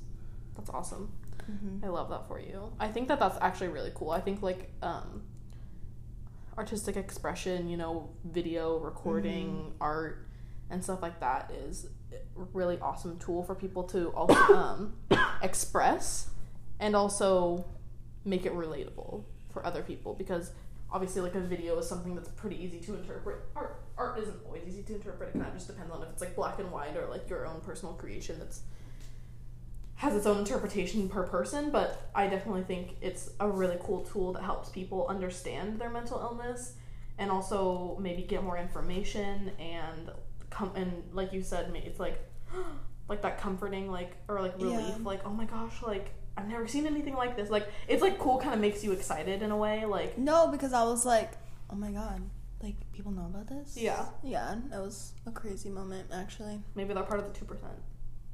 What? So maybe they're part of the two percent. Yeah, it they just did like Oh, a bunch of different like a bunch of different ones. I'll have to look that up. That sounds cool. It was cool. So the last question is the best question, which is why I've saved it for last. It's a two part question. The second part is very hopeful, very uplifting, and I'm glad it's the last question on the podcast. But the first part of the question is very sad and is very deep. And I know Elena's dying. I'm so sorry. Do you want water? I have some. Yeah. Um, there are a lot of people that maybe don't want to answer this, which I don't already know. if- what it's gonna yeah, I know. um, but I think it's important to talk about because this is something a lot of people with mental illness struggle with, and we need to like make it a reality and not just something that's taboo and like weird and out there because almost every single person experiences this. So the first part of the question: Have you ever considered suicide? Um. Oh And I want you to be honest and blunt. I If you cry, you cry. I cried on mine too. I've n- I mean, you can say no. That's fine. no, I. I've just never said it out loud. Oh, bitch, you crying. I love you. This is just hard. I know. Um. I just want to say, like, I'm not suicidal. Like, You can have thought about Yeah. suicide and never act on it. yeah. But like the question is like have you ever considered it? Like have you, has it ever been a thought in your brain? Yeah. Like I'd be better off not living this nightmare. It's not even like that for me. It's just like, You're tired. yeah, and also like, just to escape the feeling. Yeah. Like, because like I love being alive, you know, and I love living and stuff, but like, I get so, I feel trapped a lot, and like, I know, like,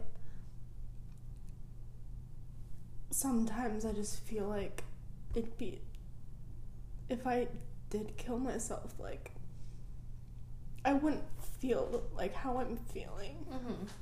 Oh my god, I didn't expect to cry. It's just I'm sorry, I'm not laughing because no, it's, it's fine. fine. I'm just I've never said it out loud, but it's just it's hard because like I feel trapped a lot and um I think I it's just hard because like sometimes I feel like that'd be the only escape. I also think suicide is like the most rock bottom feeling you can experience. Yeah. Like this is my last resort of peace. With yeah, myself. no, that's And you think once this happens, I will be at peace. and it's And and other people will be at peace.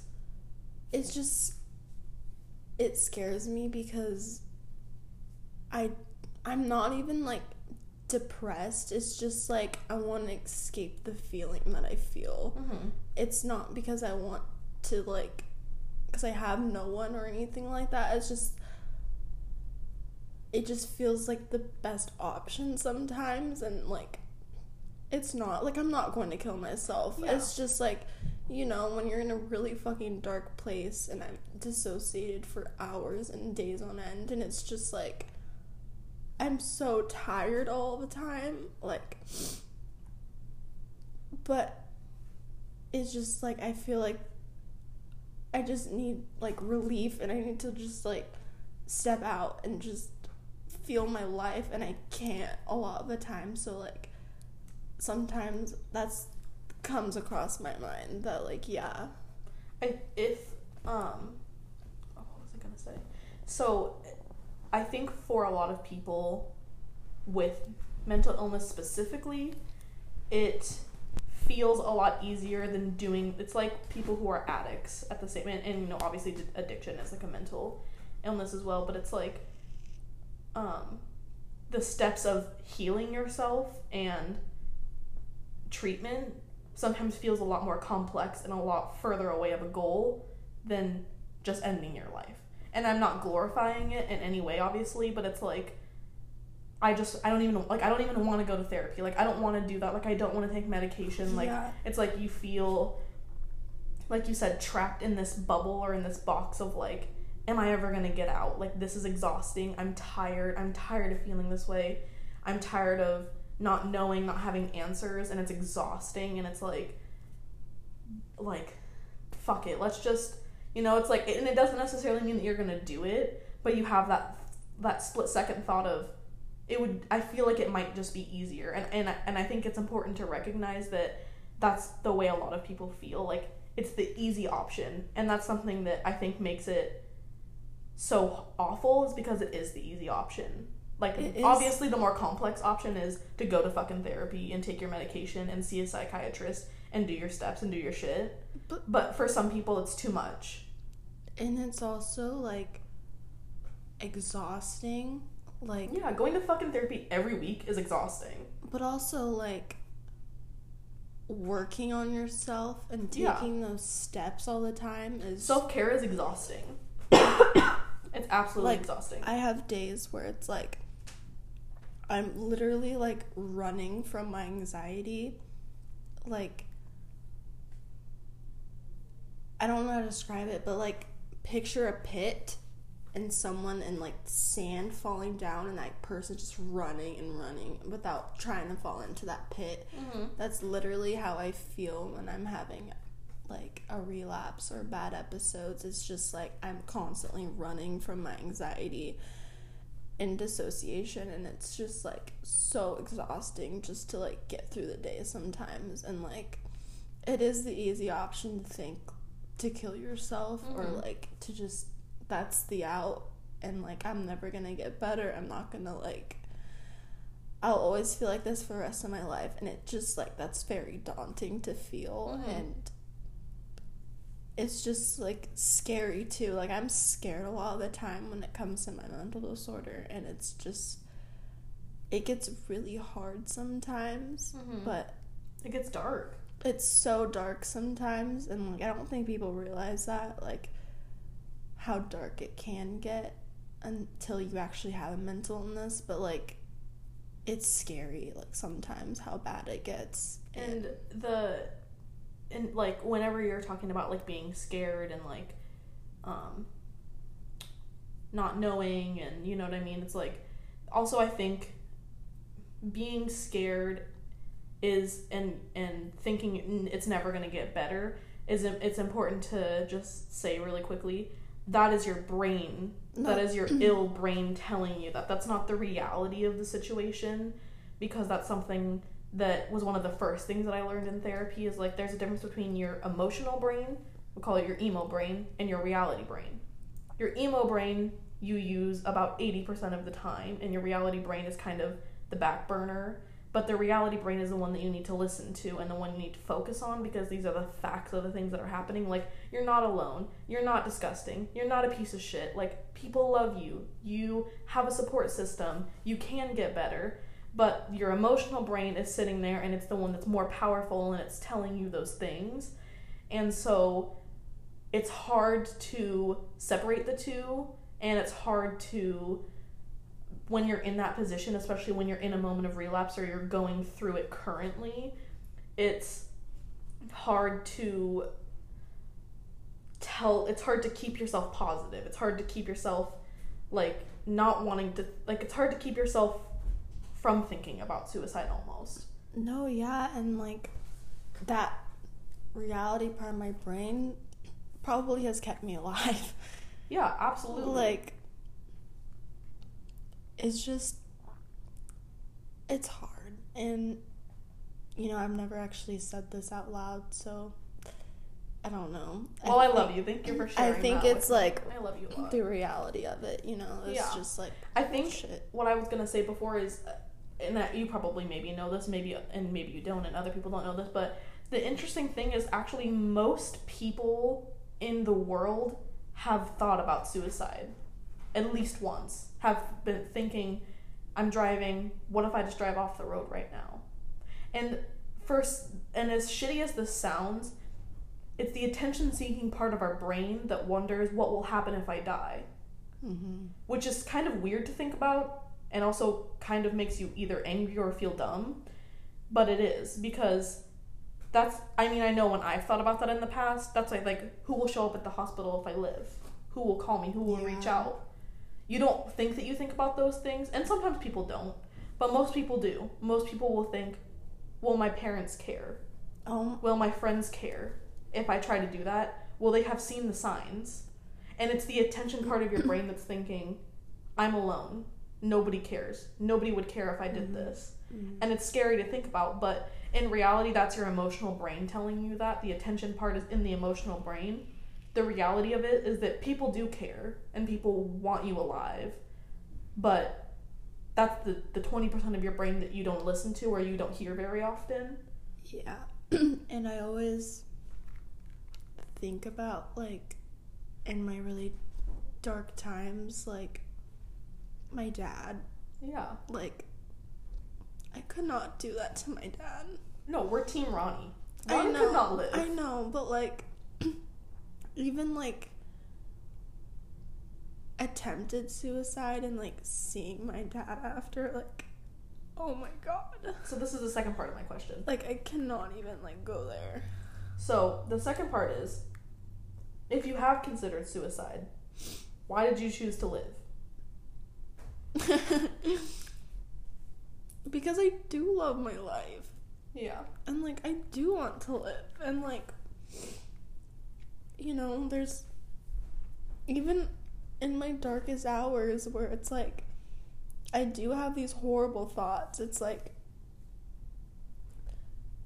I I honestly do think about my dad and like Yeah.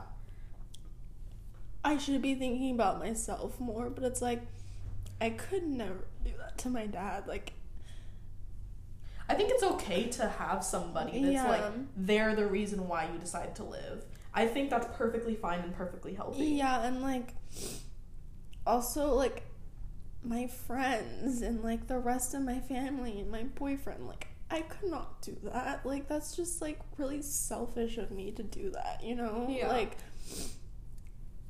I I've seen like the repercussions of suicide and stuff and I'm like I don't want to do that to my family. Like and that keeps me like going too. It's just like thinking about all the people that I love and that like I do have good days and I do have good months and like even though sometimes I feel like the bad outweigh the good, like I rather do that than like kill myself, you Yeah. know? Like Do you ever think in those moments of um being like, you know, no, I, I'm not going to do that. Do you think it's because you feel like it's going to get better? no, yeah, I do. Like I mean there's some days where I don't, but like It's okay to I have bad kind of like I just have like an, like a little part of me always being like your reality brain in the back. Yeah, it's just gonna be like, it's gonna get better, you dramatic bitch. you know, like, yeah, like, like it's gonna be okay. yeah, like it's That's gonna that's be okay. that's in your back of your brain. That reality part. That's your friends and your family yeah, like telling you, and that's yourself telling you, it's gonna be fine. like this is only just like a chunk of like this is Yeah, you're 21. yeah, like this is just a chunk. Yeah. it's like You got another, an, at least another 60 years. yeah, exactly. Given that the world doesn't die first, we're not going to talk about that on this podcast. Oh but you got another 60 years. yeah, exactly. Even then, you'll only be 81. That's not that old. Mm-hmm.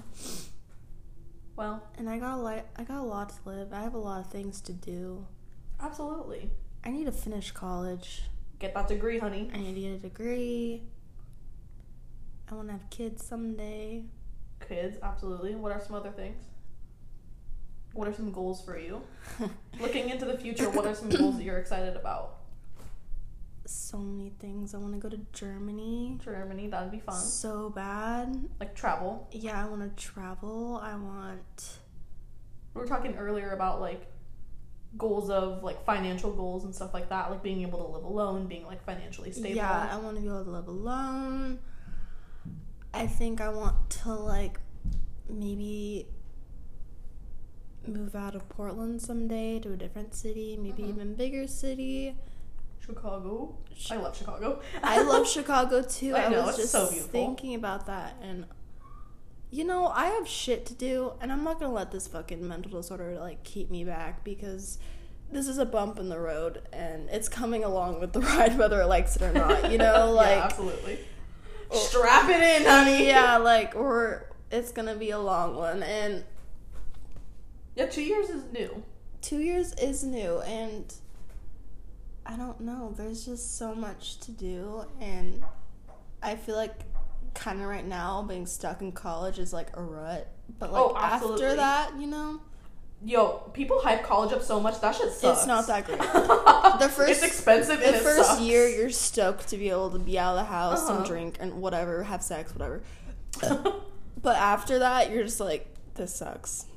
yeah, it, it, it, it the harsh reality sets in quick. Yeah, and then you're just like, all right, well, I'll get this degree. But then you have the goal of I'm gonna get a degree. I'll get my bachelor's. I'll get my associate's. No, the goal my- keeps me going. Yeah, it's like you have that part of your reality brain like I have to get that, you know? I think that's an important thing about suicide is and something I talked to my counselor about is um you con- you constantly it's and I don't want to sound toxic when I say this, but it's like little goals every day that keep you going. Mhm. Like, you know, it- like I said before, it's totally fine. Like you're talking about your dad and your friends and your significant other that keep you going, but it's also like I need to graduate college or like you know, you have a cat. It's like you're Oh like my God. I need to freaking take care of my cat. Who's gonna take care of my damn cat when I'm not here? Like Yeah, like, things that just keep you going. If they're not, you know, for some people, it's like for me, I don't like really long term goals to make myself feel good because those aren't reality for me.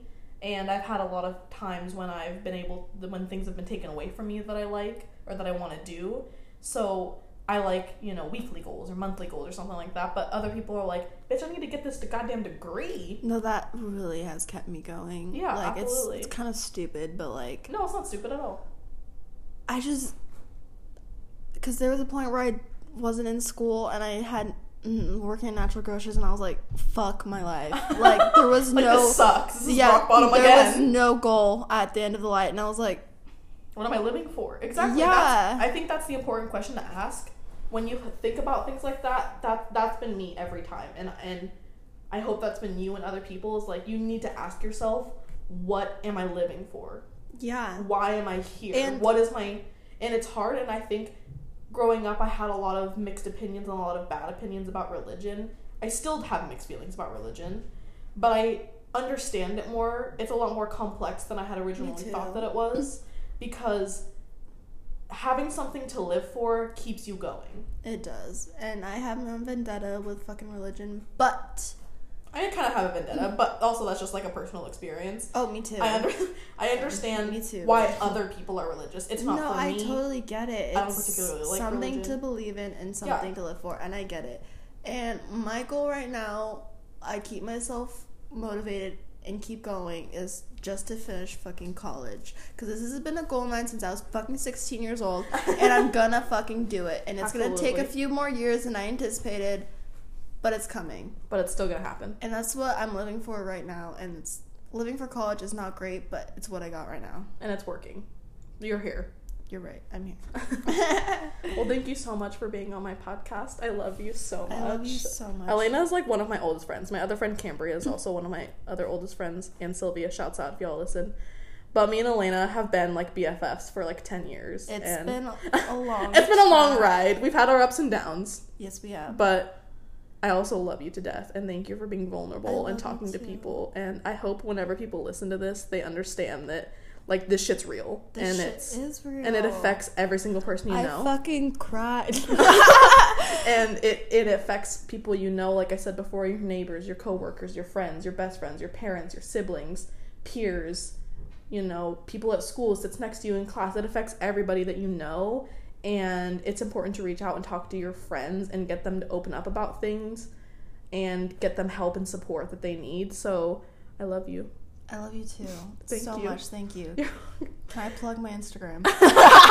absolutely i'll talk to you guys next time thank you you didn't even let me plug it. oh plug your instagram yes absolutely Okay, it's Straubs Girl. S T R A W b B s S girl G R L. That it? I don't know. I don't know. Follow me on Instagram, Ilana Robinson. I'll tag I'll tag her in the post whenever I post this. Bye, guys. Bye.